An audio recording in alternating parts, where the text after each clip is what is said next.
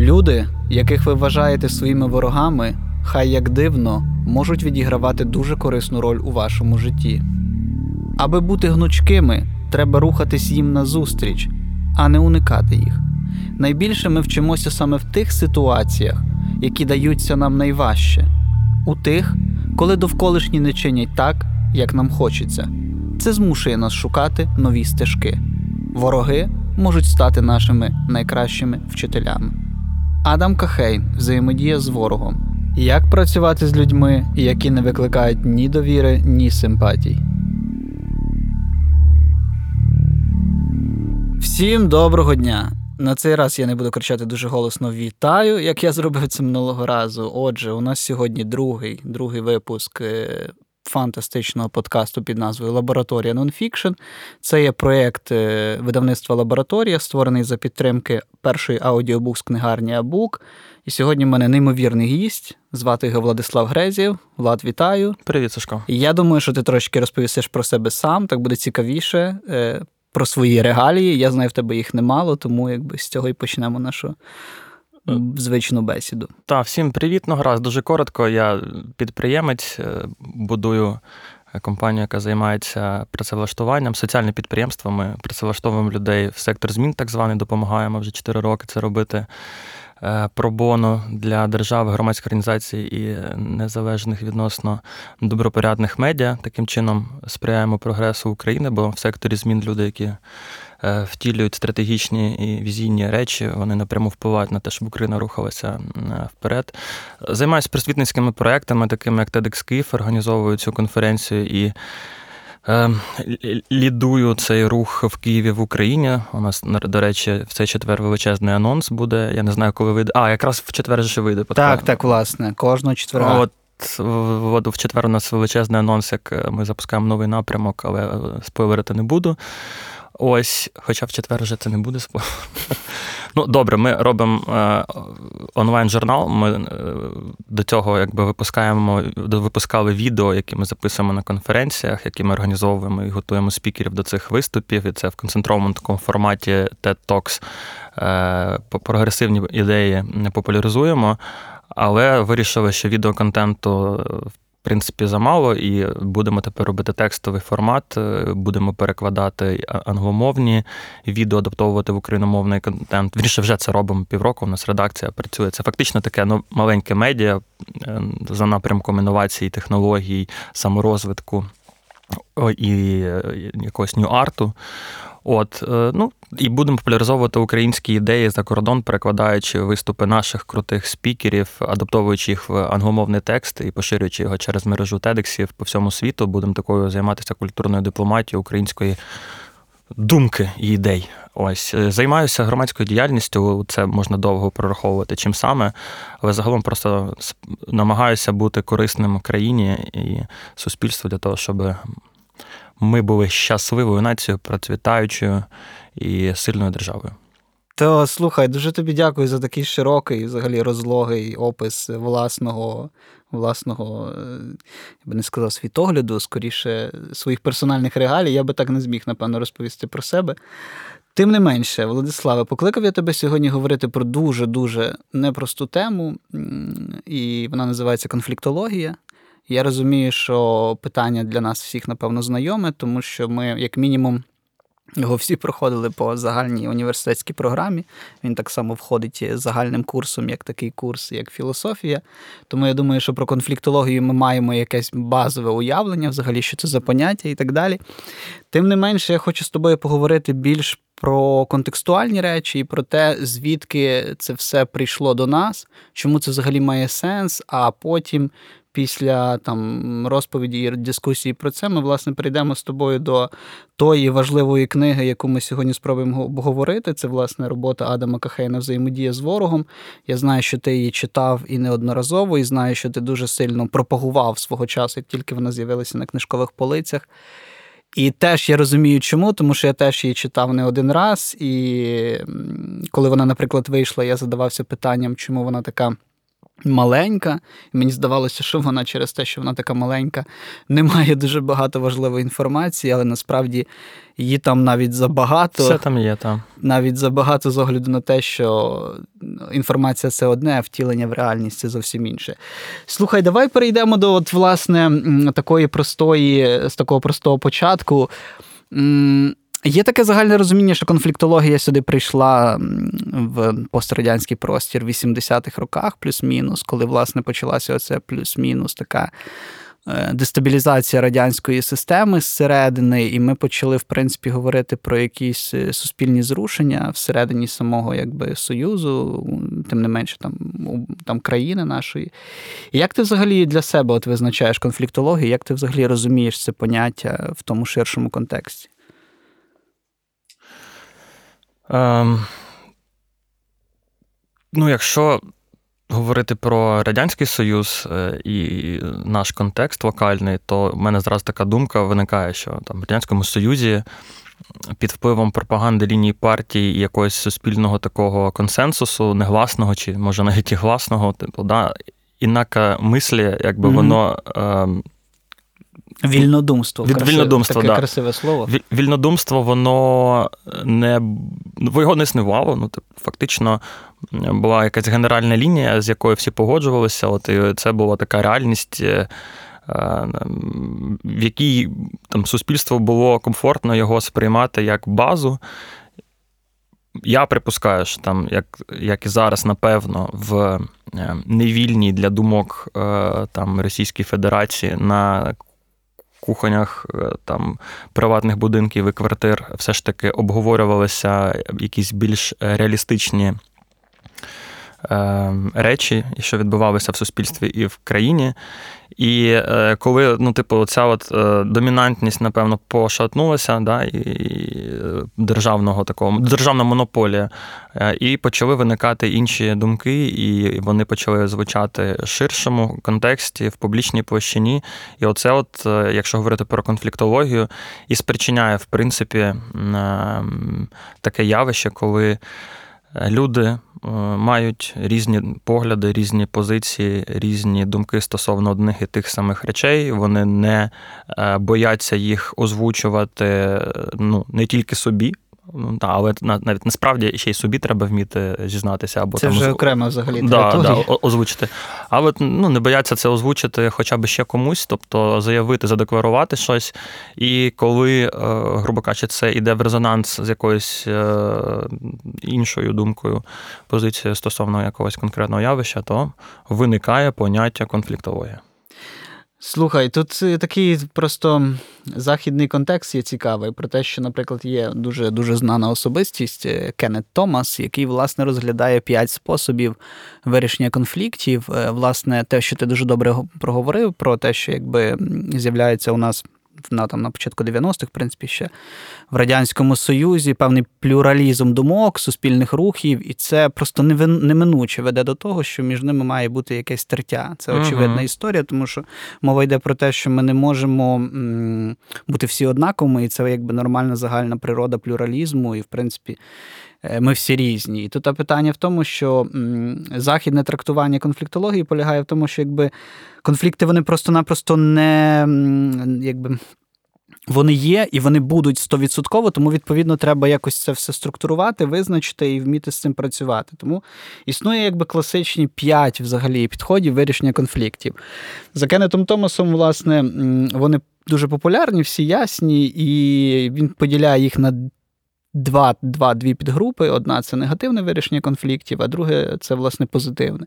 І ось я би перейшов би до їх просто перерахування. Це, власне, конкуренція, боротьба, домінування, це відстоювання, відсторонення від конфлікту, це, власне, ухилення. Це те, що насправді дуже багатьом нам притаманне. Це пристосування, підлаштування. Це коли ти просто, ну, не, не, не, не спроможний реагувати на це, якби, сильно, і ти просто-напросто, якби... Не хочеш. Переходиш. Є, це, власне, про негативне вирішення конфліктів, три варіанти. І тут ми переходимо до двох набагато цікавіших, які говорять про взаємодію. І це, власне, компроміс і співпраця. І тут я би хотів би з тобою поговорити, власне, про ці два, тому що конкуренція, відсторонення і протистояння – це доволі такі речі, які не мають в нашому контексті українському сьогоднішньому вагомого сенсу. А питання компромісу і співпраці – це, власне, те, до чого ми хочемо з тобою в кінцевому випадку, в кінцевому результаті прийти. І я хотів би тебе от, дійсно так запитати такий момент, як ти для себе розумієш сьогодні феномен компромісу? Що таке, коли ти, наприклад, я там читав одне інтерв'ю твоє, не хочу казати, яке саме, ага. але скажу, що воно було проведено в стінах Пінчук Арт-центру, і я знаю, що там питання про компроміс було дуже часто задане тобі в контексті, власне, цінностей і взаємодії, коли ви маєте різні погляди на одні й ті самі речі, але ваша кінцева мета набагато важливіша за вашу різницю. В кав'ярні це було, там, я пам'ятаю. Е, ну, дивися, щодо конфліктів, е, по-перше, теж ремарку скажу, абсолютно вірно, е, всі люди різні і так чи інакше тертя виникають по величезному спектру питань.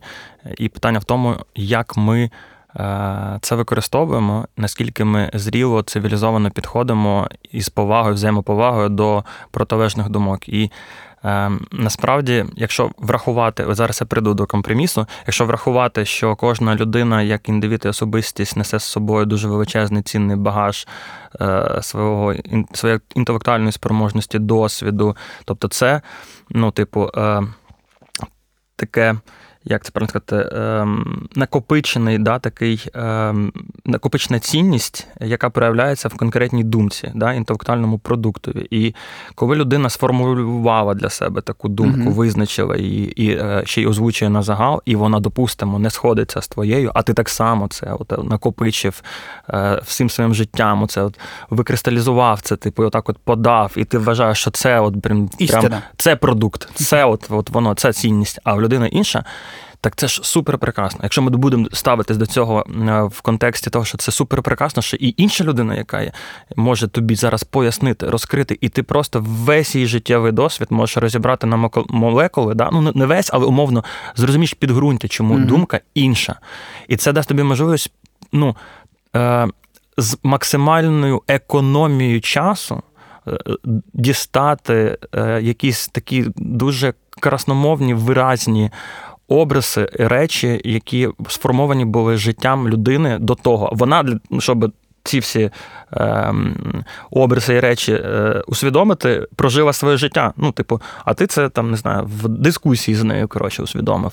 Від її пояснень. Так це ж суперцінність. І саме тому, от, коли ти кажеш, як ми це використовуємо, як ми ставимось до конфліктів, е, от якщо підхід буде такий, що дивитись на це як на можливість е, з'ясувати думку іншої людини, чому вона саме така? Природу. Природу. Природу. Природу. Як вона до цього дійшла. Так. Але це ж ми говоримо зараз про певний рівень освіти і внутрішньої культури. І можливості рефлексувати, можливості ставитися з повагою, слухати, спілкуватися. Дискусія, культура дискусії, культура дебатів. Це все про це, так, звісно. Абсолютно. І коли ти питаєш про компроміс, залежить від того, от в якому форматі пройшла ця розмова. Чи вона взагалі відбулася? Справді, так? Okay. Тобто, бувають же ж компроміси, коли е, люди навіть не спробували зрозуміти, чому в них різні думки. І вони просто там розуміють зі своїх позицій, що, ну, різні ситуації бувають, що, наприклад, треба далі рухатися, вони зараз патові стації, стичка там, типу, і е, контрпродуктивна може бути зараз діяльність далі, і вони просто вимушені йти на компроміс, змушуються бити на компроміс, щоб, типу, далі мати якийсь вихід із ситуації, хоча навіть не спробували там поговорити про це. А, і про співпрацю там, да, так само може, можуть бути різні ці причини. Ставитись до компромісу тоді можна по-різному. Коли компроміс продуктивний, умовно кажучи, коли його обговорили, коли вірніше до нього прийшли в дискусії, усвідомили, що типу кожен е, видав е, свої точки зору і зрештою е, з повагою поставився до протилежної точки зору і десь з чогось зрозумів, усвідомив, звідки взявся інший контекст, звідки взялася інша думка, з повагою до цього поставився і сказав, та, я типу там бачу, що тут теж є релевантність. І якщо це відбувається свідомо, то такий компроміс – це, ну, типу, топчик. Я вітаю такі компроміси. Але ми зараз знову з тобою говоримо і переходимо до такого якби усвідомленого явища, як наявність освіти, але наявність освіти – це насправді ще не все, тому що освіта – це все ж таки якби більше раціоналізаційний підхід до там, дійсності. А коли мова йде про певну наявність внутрішньої культури і певну внутрішню, внутрішнє відчуття власного «я», коли ти маєш можливість допустити інакше «я» назовні. І це, власне, дуже вагомий якби, принцип, який покладений в феномен співпраці, тому що ми е, теж повинні усвідомлювати, що нам важлива інша людина.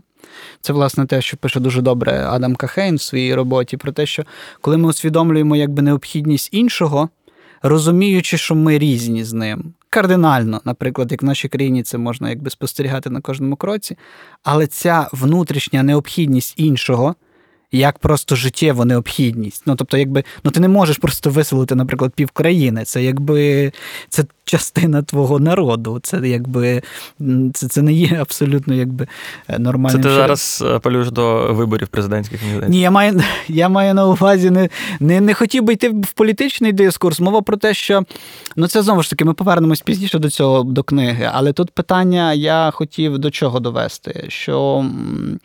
Коли ми говоримо про потребу інакшого, іншого, то ми в першу чергу говоримо про рівень культури.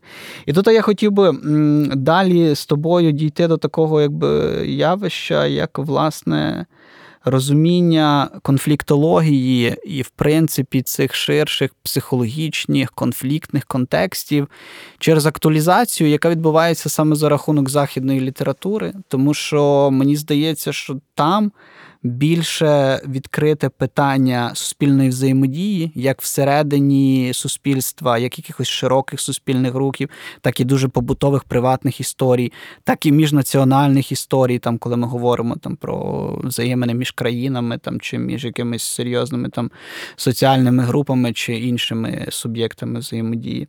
Ми розуміємо, що саме в, західному, якби, в західній культурі це питання актуалізується через оці пророблені книги, пророблені якісь персональні практики, коли ми говоримо там про фасилітаторів, коли ми говоримо про професійних переговорників, коли ми говоримо, в принципі, про людей, які досліджують цю тему. Це, до речі, тобі дуже близько через те, що, власне, TEDx – це такий дуже-дуже якісний сьогодні майданчик, на якому люди намагаються в дуже короткій формі донести важливість дійсно актуальних актуальних сенсів в тому чи іншому напрямку. І от я хотів би, чи ти, в принципі, якби близький з цією літературою, чи ти якби тримаєш руку на пульсі, чи тобі цікаво те, що, наприклад, сьогодні виходить по, от, власне, література по, по, по взаємодії внутрішньо-суспільних там різних рухів, чи... Угу.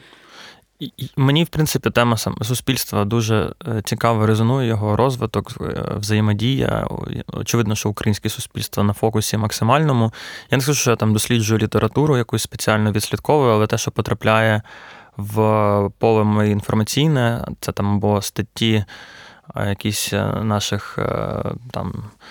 мислителів визнаних, та або там такі книжки, така література, як «Взаємодія з ворогом» Адама Кахейна. Мені це все абсолютно резонує. Я вважаю себе людиною інтегрованою в українське суспільство досить добре, там враховуючи громадську діяльність, там враховуючи різні там проекти, пов'язані з там розвитком суспільства і об'єднанням спільнот, там не згадував я про нетворкінг змінотворців і так далі, і так далі. Тобто мені це цікаво, тому що я це багато в чому бачу зсередини. Я там маю можливість спостерігати на різних рівнях, як взаємодіють різні групи нашого суспільства, активні частини його, і робити якісь свої власні висновки, коли ти це накладаєш на відповідні теоретичні знання, подані в таких літературах, або практичні погляди інших людей, то це все якось складається разом докупи, і можна собі робити висновки, які потім, можливо, допоможуть якось більш ефективніше налагоджувати цю співпрацю між різними групами людей, між різними людьми. Бо, в принципі, моя мета, ну, типу, десь завжди такою була. Я там, не знаю, можу згадувати якісь там, не знаю, величезні проекти, пов'язані з адвокацією реформ, або там протестні рухи, пов'язані там з протидією свавіллю там правоохоронної системи. І для того, щоб досягати якогось результату масштабного в таких величезних національних проєктах, потрібно об'єднувати довкола цих ідей реально широкі маси. Які різних, дуже різних. Різних абсолютно людей. Та. І, е, вся, ця, вся ця література, весь цей контент, е, ну і практичний власний досвід, він, якби, чим його більше стає, да, чим більше такої, таких думок, які ти там опрацьовуєш, це все сприяє ефективній взаємодії. Тобто можна говорити про те, що якби є певна, ну, тематика конфліктології, і, в принципі, там суспільних рухів, вона є універсальною через те, що природа людини насправді вона є скрізь однакова. Це все лише якась національна ідентичність, регіональна ідентичність, яка вносить свої якби різноманіття. Так. Скажи, будь ласка, як ти взагалі розумієш питання сьогоднішнього плюралізму в українському суспільстві? Як ти відчуваєш, чи рухаємося ми в тому напрямку? Тому що останні там, наприклад, Наприклад, і політичні там питання, якісь, і суспільні питання, які там сталися, ну, очевидно, з там із чотирнадцятим роком, і потім із війною, яку ми маємо зараз на Сході, і, в принципі, з дестабілізацією економічною, ми маємо, напевно, таку якби загострену, серйозно загострену емоційну, внутрішню таку. Угу. Я би сказав, не, не те, що протиріччя, скоріше у нас такі дуже оголені тертя всередині суспільства, ми дуже емоційно на все реагуємо, у нас дуже така якась, така якась точкова просто конфліктна ситуація на кожному кроці, і от я не можу зрозуміти, чи це, наприклад, має, чи це є реально двигуном, типу, там, до післязавтрашнього якогось світлого дня. Точно є. Спробую пояснити. Ну, ти, звісно, зачепив тему таку, що можна тільки про неї говорити, я не знаю, годину.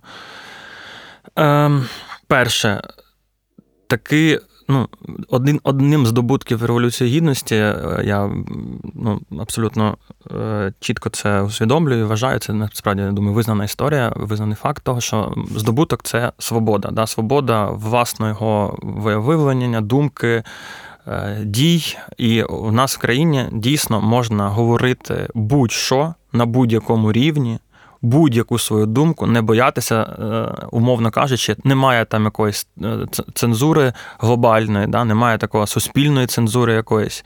І ц... Ну, сорі, хіба потім це все переведеться в певний такий феномен, як срач, і потім це все злиється так, через два дні. Але нехай, ну, але все одно, типу, люди е, не стримують себе з точки зору самовираження, а коли е, оце відчуття свободи і, мож, і можливості робити і говорити все, що ти хочеш, відповідно до свого бажання самовираження і своєї особистості, це ж абсолютно інший стан е, душевний, да, гармонії власної, для того, щоб розвиватися як особистість і як суспільство загалом. Наприклад, в тій же, допустимо, Росії, типу, принаймні з, з тих слів, які я чув від людей, які звідти втекли, типу, зокрема в Україну, да, там з людей, які були опозиційно налаштовані до Кремля, і, ну, і продовжують.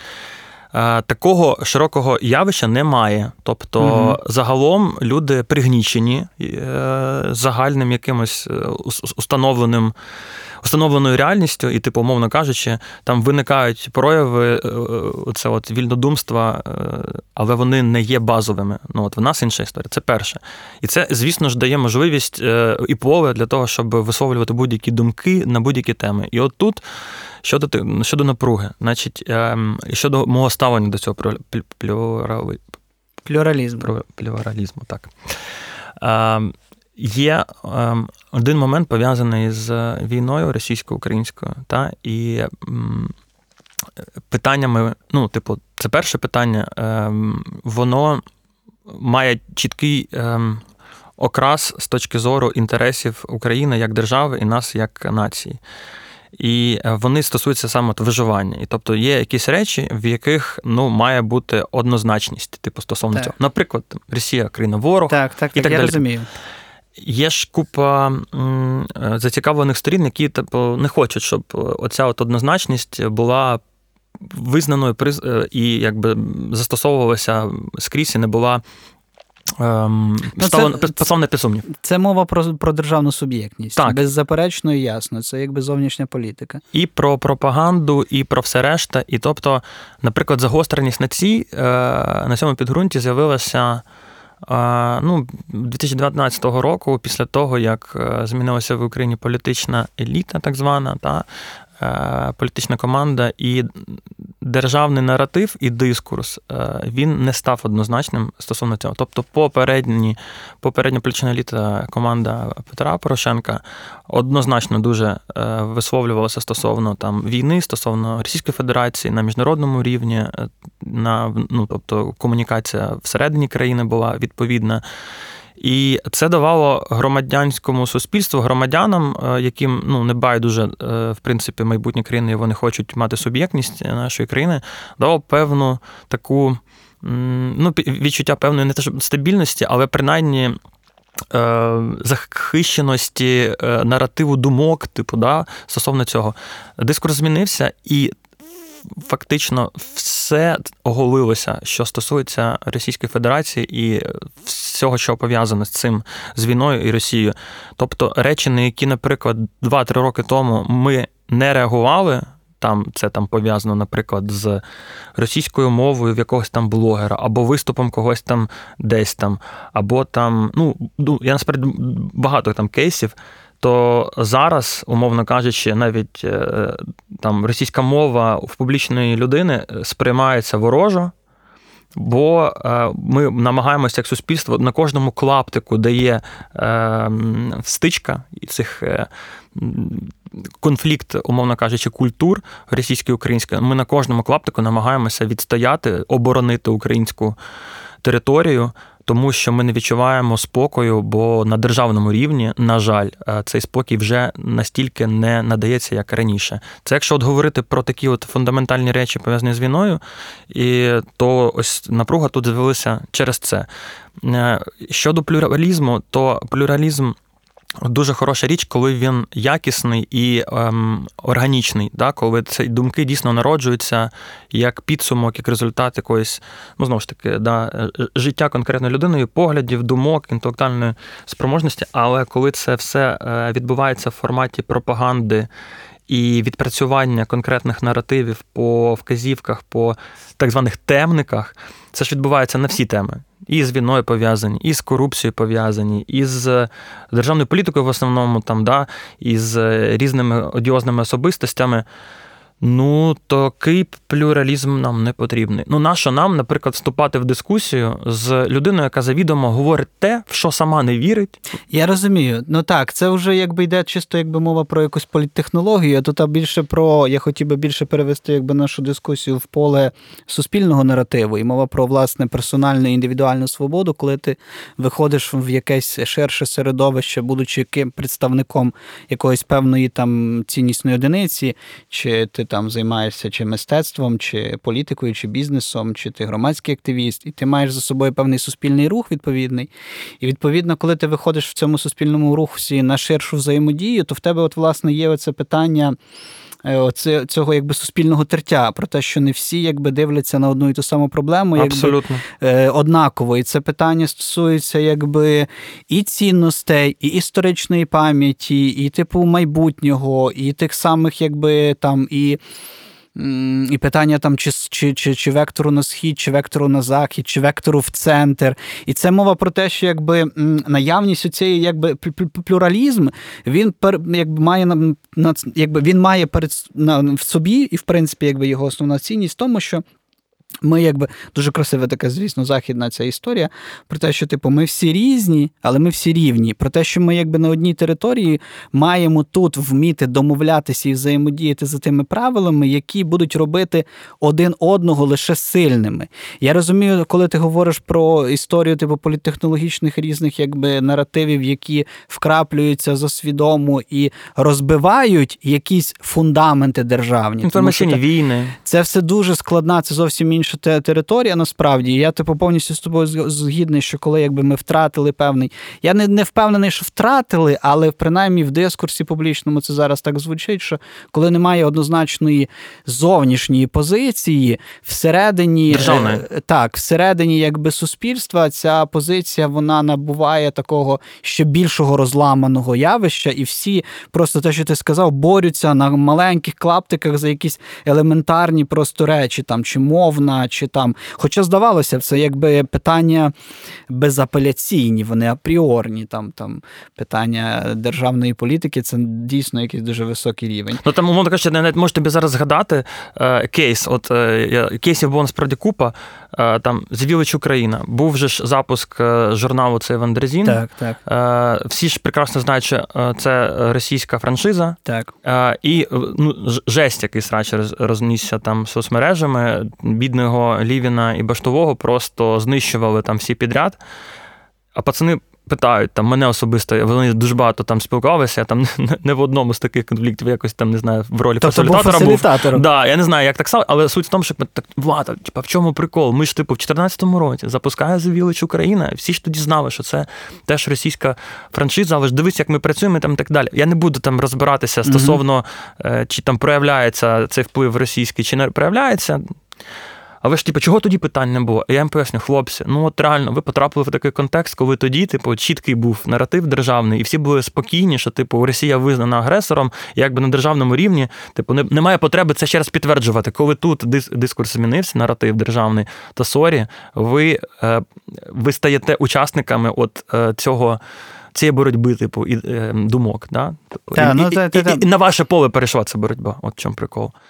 Е, повертаючись до плюралізму, ти кажеш, різні групи там з культурного середовища або там з підприємницького і так далі, і це ж на якраз нетворкінгах змінотворців зустріч відбувається з різних оцих середовищ, груп людей, і я тобі більше скажу, от коли вони дискутують з різних середовищ, якраз тут менше конфліктів відбувається, тому що вони якби наче обговорюють одні ті самі явища і думки, але коли, оскільки ракурси ну, такі кардинально різні, вони, умовно кажучи, доповнюють одне одного, і навпаки є запит на, більший запит на думку іншої людини, і тоді це якби така конструктивна дискусія відбувається, немає таких от стичок. Більше стичок відбувається, коли з одного середовища. Однорідне? Коли, наприклад, два підприємці обговорюють якусь, якесь явище, або там дві людини з культурного середовища. Цікаво, от. Дуже цікаво. Та. Одна територія, одні цінності, люди мають більше. Бо, типу, суб'єктність рівнозначна, умовно кажучи, і претензія на експертизу, типу, десь там okay. присутня. І ще одну думку хотів сказати. Ти кажеш, ми всі різні, ми всі рівні. Гарний посил, але в дискурсах, в таких дискусіях не потрібно забувати ще один аспект. Ми маємо завжди, ну, типу, з повагою ставитися до будь-якої думки, вислуховувати, намагатися конструктивно дискутувати, якщо в нас на це є ресурс. Але є теж поняття, умовно кажучи, не знаю, релевантності, типу, опонента, да? Ну, бо, наприклад, коли ти фахівець в якійсь сфері маєш освіту, відповідну, досвід, і приходить людина з вулиці, яка не має ні освіти, mm-hmm. ні досвіду, але починає з тобою на рівних дискутувати про якесь явище з твоєї експертної території, well, ну, типу, я не знаю, наскільки ця дискусія може... Я з тобою згідна, але це, знову ж таки, мова про якусь, ну, не про якусь, про конкретно. Це мова про культуру і освіту, яка йде, якби, нога об ногу, тому що це питання про певний вхідний бар'єр. Він, якби, якщо людина... Це таке банальне висловлення. Там, типу, вона якби... має усвідомлювати своє місце в, ці, в, ці, в, цьому, в цьому дискурсу, умовно кажучи. Чи вона претендує на те, щоб апелювати фахівцю? Я з тобою згідний. Ну, це питання, власне, про вироблення практик і практик цього дискурсу, який, власне, ці рамки стримує. Тому що в нас питання, типу, хто освічений, хто ні, воно розмите.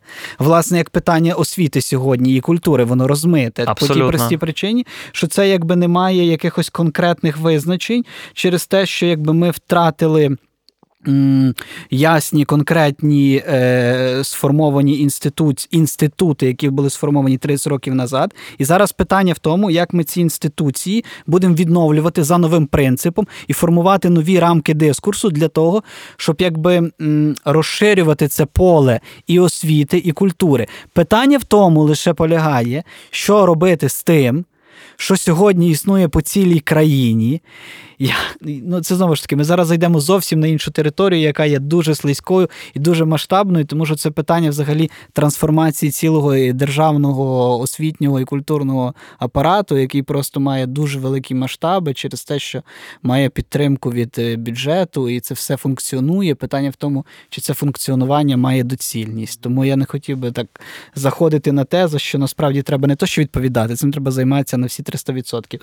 Знаєш, що ще завершував ця думка про плюралізм і, знаєш, було би класно, напевно, якби, умовно кажучи, в якомусь Фейсбуці поруч з аватаркою був би середній бал атестату шкільного. Ну, є такий гумор, там не допускати ти, до голосування. Типу, ти знаєш, і тоді ти, ну, ти, ну це я так утрую, звісно, але ну, це, Багато, багато тоді речей, ну, типу, бо сьогодні має право на от думку, яка має від, ну, якби так, поважатися будь-хто. Очевидно. Ні, ну, слухай, я тут нещодавно дивився відео Поплавського, який розповідав про те, що там трієшники роблять країну. Ой, да, я, я, я звісно, був задоволений. Влад, давай, давай спробуємо перейти вже до книжки, бо тут, власне, питання теж дуже є фундаментальне. Я знаю, що вона, як тобі, так і мені дуже сильно сподобалась. Трошки розповім про автора. Адам Кахейн – це професійний фасилітатор. Я би сказав би навіть не фасилітатор в тому класичному явищі, як посередник у вирішенні конфліктів.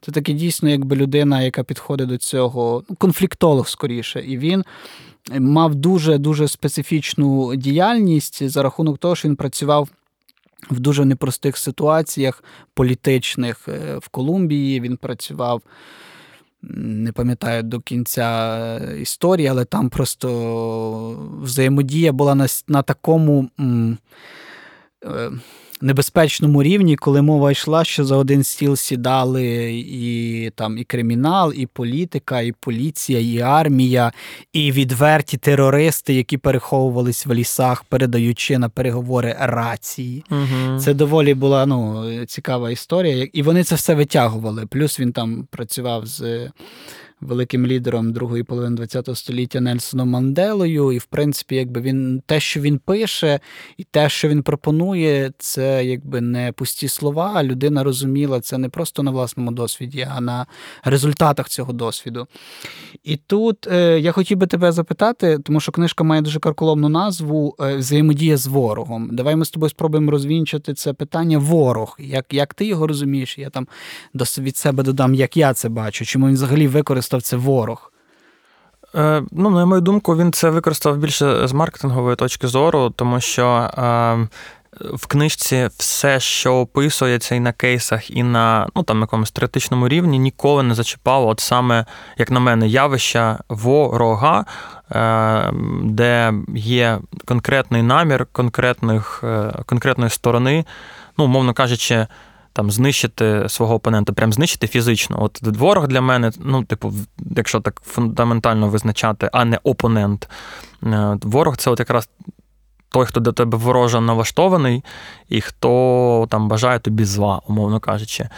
А все ж таки в книжці більше, ну, типу, описуються ситуації, коли в різних груп, різних сторін все ж таки не ставлення одне до одного є до ворога ключовим, якби, критерієм їхньої різності і розбіжності, а от ставлення до якогось аспекту, яке не який не байдужий цим сторонам. Тобто вони не налаштовані одне одного там знищити, вони налаштовані побудувати свою істину довкола якогось конкретного аспекту. Тому там «Ворог» – це, типу, більше гучно названа книжка, більш таки маркетинговий хід. Там все ж таки більше про опонентів, партнерів, друзів, колег.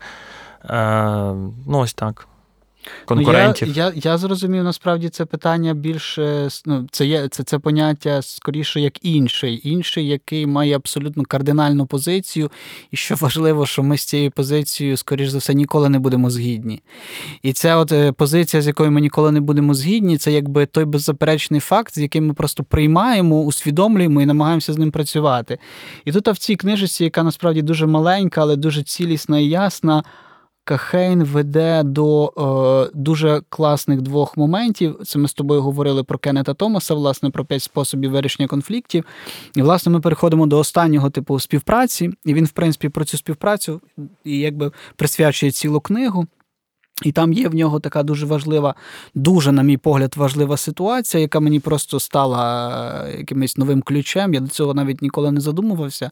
Це, власне, про те, що він розділяє співпрацю на два блоки, на класичну і на гнучку. І, власне, я хотів просто там від себе додати, що в класичному розумінні співпраця – це коли ми маємо однакові цінності, однакові цілі, і найголовніше, ми можемо контролювати результат, до якого ми йдемо. Це, по суті, те, до чого ми всі звикли. Ми всі думаємо, о, нам треба зібратися разом, бути більш-менш схожими типу цінностями, пріоритетами, більш-менш схожим бекграундом, і тоді типу, ми зможемо задати якусь там цілісну класну мету і разом до неї йти, ставити там точки відліку, контролювати, як ми там просунулись завтра, післязавтра, через півроку, йти до якоїсь великої мрійної мети. Гнучка співпраця якраз є набагато складнішою, але вона більш реальна, тому що збираються люди з різними цінностями, з різними переконаннями.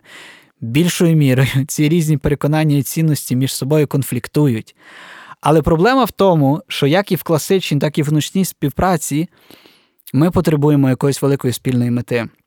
Тільки якщо в класичній співпраці ми готові це контролювати і можемо це зробити, то в гнучкій ми не можемо. І тут, власне, дуже цікава історія про те, що як на цій некласичній гнучкій співпраці нам всім визначити оцю точку відліку.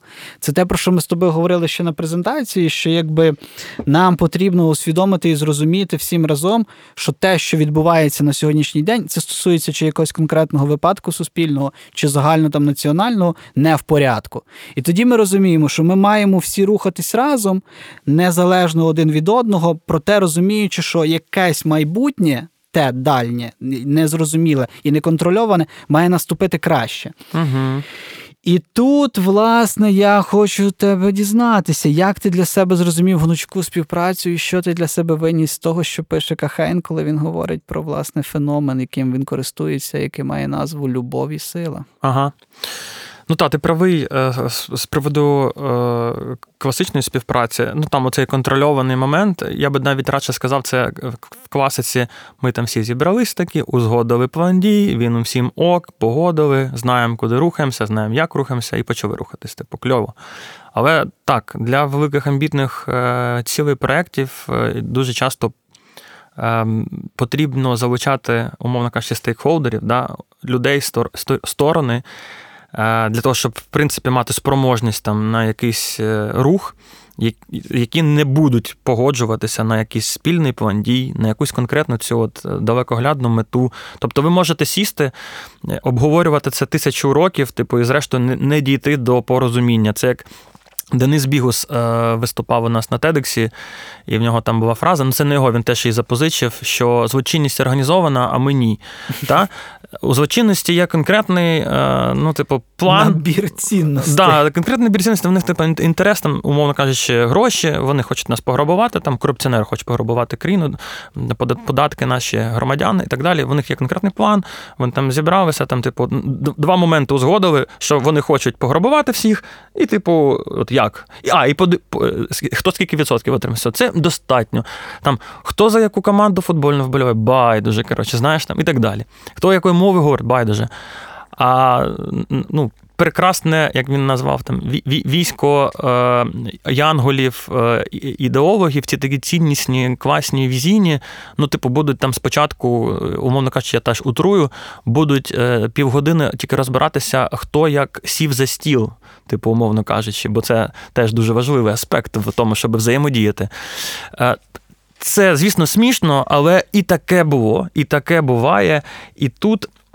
Чому гнучка співпраця е, має зміст і сенс? Тому що дійсно людей дуже багато різних, вони всі з різним своїм досвідом, е, зі своєю мудрістю, поглядами е, і з різним контекстом на сьогодні живуть і мають погляди на різні речі.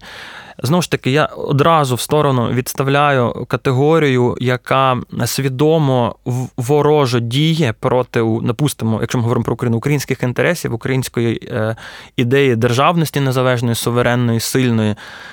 Я от зразу поза дужки виношу. Але це дуже, знаєш, я тобі скажу, дуже така...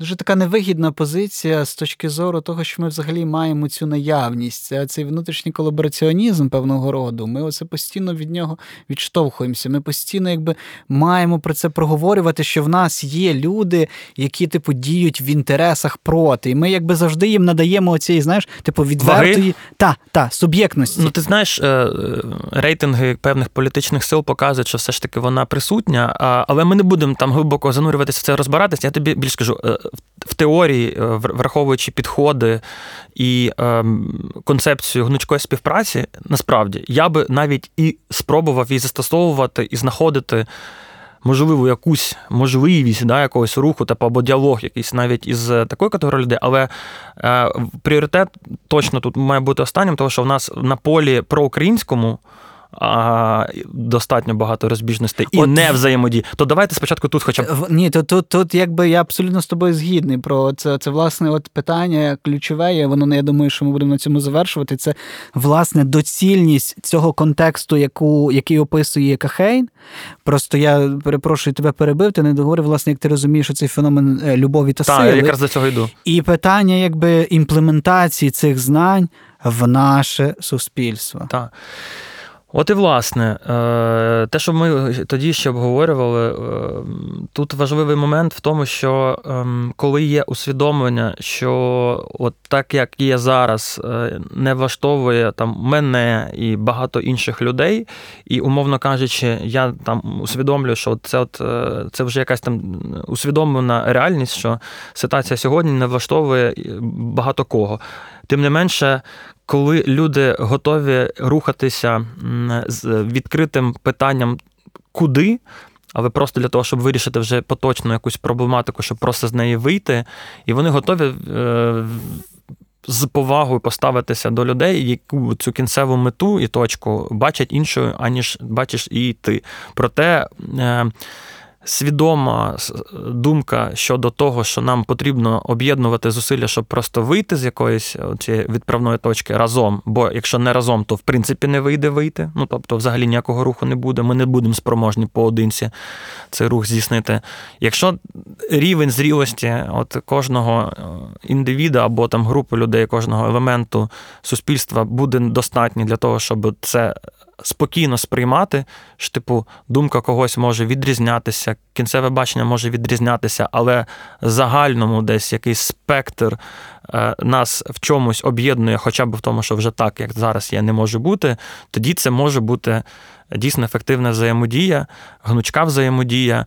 І оце от про любов і про силу, це якраз більше, ну, да, сила – це відстоювання своєї позиції, але це не в контексті дискусії або дебатів, да, це в контексті того, що ти просто мусиш, ну, чітко донести, щоб тебе розуміли, чому ти так думаєш, щоб принаймні ти е, пояснив свою позицію.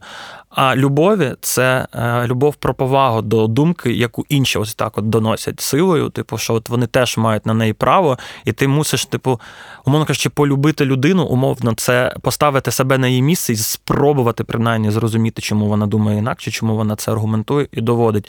І баланс оцих от підходів, він може рухати поступово оцю от взаємодію між двома елементами, які мають різні думки, різні погляди і різну кінцеву мету, рухати в якомусь напрямку. І от в цьому процесі, ну вже навіть ймовірно, вони якимось чином можуть навіть змінити своє бачення, типу, і прийти до якогось спільного, можливо, навіть бачення, або звузити спектр рішень, які їх задовільнить.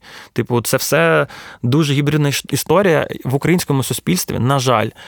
А, ну, в такому прогресивному громадянському суспільстві це досить рідко застосовувалося за останні шість років на моїй практиці. Все ж таки більше всього була притаманна класична співпраця, коли ми маємо сісти, спочатку все узгодити і потім рухатися. Але от зараз атомізованість суспільства, я так собі відчуваю, за останні там рік-півтора, зокрема в різних середовищах, там брати активістів, журналістів, політиків молодих, культурну сферу, там підприємців, ну настільки збільшилася, вже настільки багато було різних подій резонансних для українського там умовно фейсбучику, та які дуже багато і часто ділили табори на там два різних, що типу зрештою вже хтось почав усвідомлювати, що чим далі ми будемо от безапеляційними і закриватися в своїх бульбашках, тим ми будемо слабші як суспільство загалом, чим будемо ми більше палити цих мостів і, в принципі, відкидати право інших на ну, думку, яка різниця від моєї, ну, типу, тим Україна буде швидше програвати, і ми будемо ставати слабшими і слабшими. І я зараз відчуваю, що, ну, ясно, що, типу, там є люди більш там старшого покоління, які вже там давно нав'язують подібні підходи в взаємодії для суспільства загалом, але трендом це, ну, не ставало досі. Зараз в мене є таке відчуття, що от воно от скоро-скоро, як е, новий зрілий підхід до взаємодії в українському суспільстві народиться більш у масовому е, значенні, тому що, знаєш, воно, як правило, все стається в моменти е, повного або занепаду, або кризи, коли вже ну настільки всі вже вважають е, ворогами всіх навколо. Типу, от я, типу, забарикадуюся в себе, а всі навколо вороги. Типу, от зараз от до цього от максимально неслось. Все. Та, Мені та. так здається. І от коли ця от, е, точка абсурдності, вірні, усвідомлення цієї абсурдності, коли воно дійде до ще більшої кількості людей, нарешті всі з радістю прийдуть е, і скажуть, добре, давайте говорити, я готовий вас почути. Насправді ще й пандемія додала, того, що ми ж перестали бачитися в офлайні. Розумієш, коли ти дискутуєш з людиною, отак от ти, ти культура діалогу інша. А коли ти там, наприклад, в мережі це робиш, так, так. ефект, коли Я ти не бачиш свого ворога в очі. Тобто ми з тобою доходимо якби до висновку з нашої розмови, що співпраця і, власне, як один з позитивних вирішів тої, тої внутрішньої напруги, яка насправді присутня була, є і буде, очевидно, це беззаперечна історія, яка дуже швидко до нас прийде. І в даному випадку Кахейн дає якісь такі абсолютно фундаментальні поради і, і ясності про те, що... Бо я ще для себе визначив, що, власне, ця сила і любов – це, власне, більше про те, що сила – це і вміння відстоювати свою позицію і, в принципі, якби не здавати її. А любов – це, власне, усвідомлена необхідність того, що інша людина, вона не зникне з твого життя. Тобто це якби... Ну, ми змушені домовлятися з своїми сусідами, навіть якими вони не були, і мається на увазі там про, про, про, про багатоквартирний будинок, чи там будинками співпрацювати, чи вулицею, чи містом, і так далі, і так далі, доходячи до масштабу країни, а потім і більш ширших об'єднань. Влад, я тобі насправді дуже дякую за нашу дуже цілісну розмову, яка тривала трохи більше того озвученого часу, про який я собі планував. Я думаю, що це ніяким чином не шкодить. Я буду завершувати, ми будемо завершувати. Лише хочу сказати, що це була лабораторія нонфікшн, проект видавництва «Лабораторія», створений за підтримки першої аудіобук з книгарні «Абук». І, власне, це все. Я дуже вам дякую. І на завершення кажу своє коронне. Читайте добру літературу. Дякую, Сашко, що запросив. Та, література, особливо така, як книжка «Взаємодія з ворогом» Адама Кахейна, дуже цінна. Я максимально пропагую прочитання її усіх-усіх-усіх українців, тому що це допоможе нам всім ставати сильнішими і взаємодіяти задля кращого, успішнішого майбутнього всіх нас і кожного.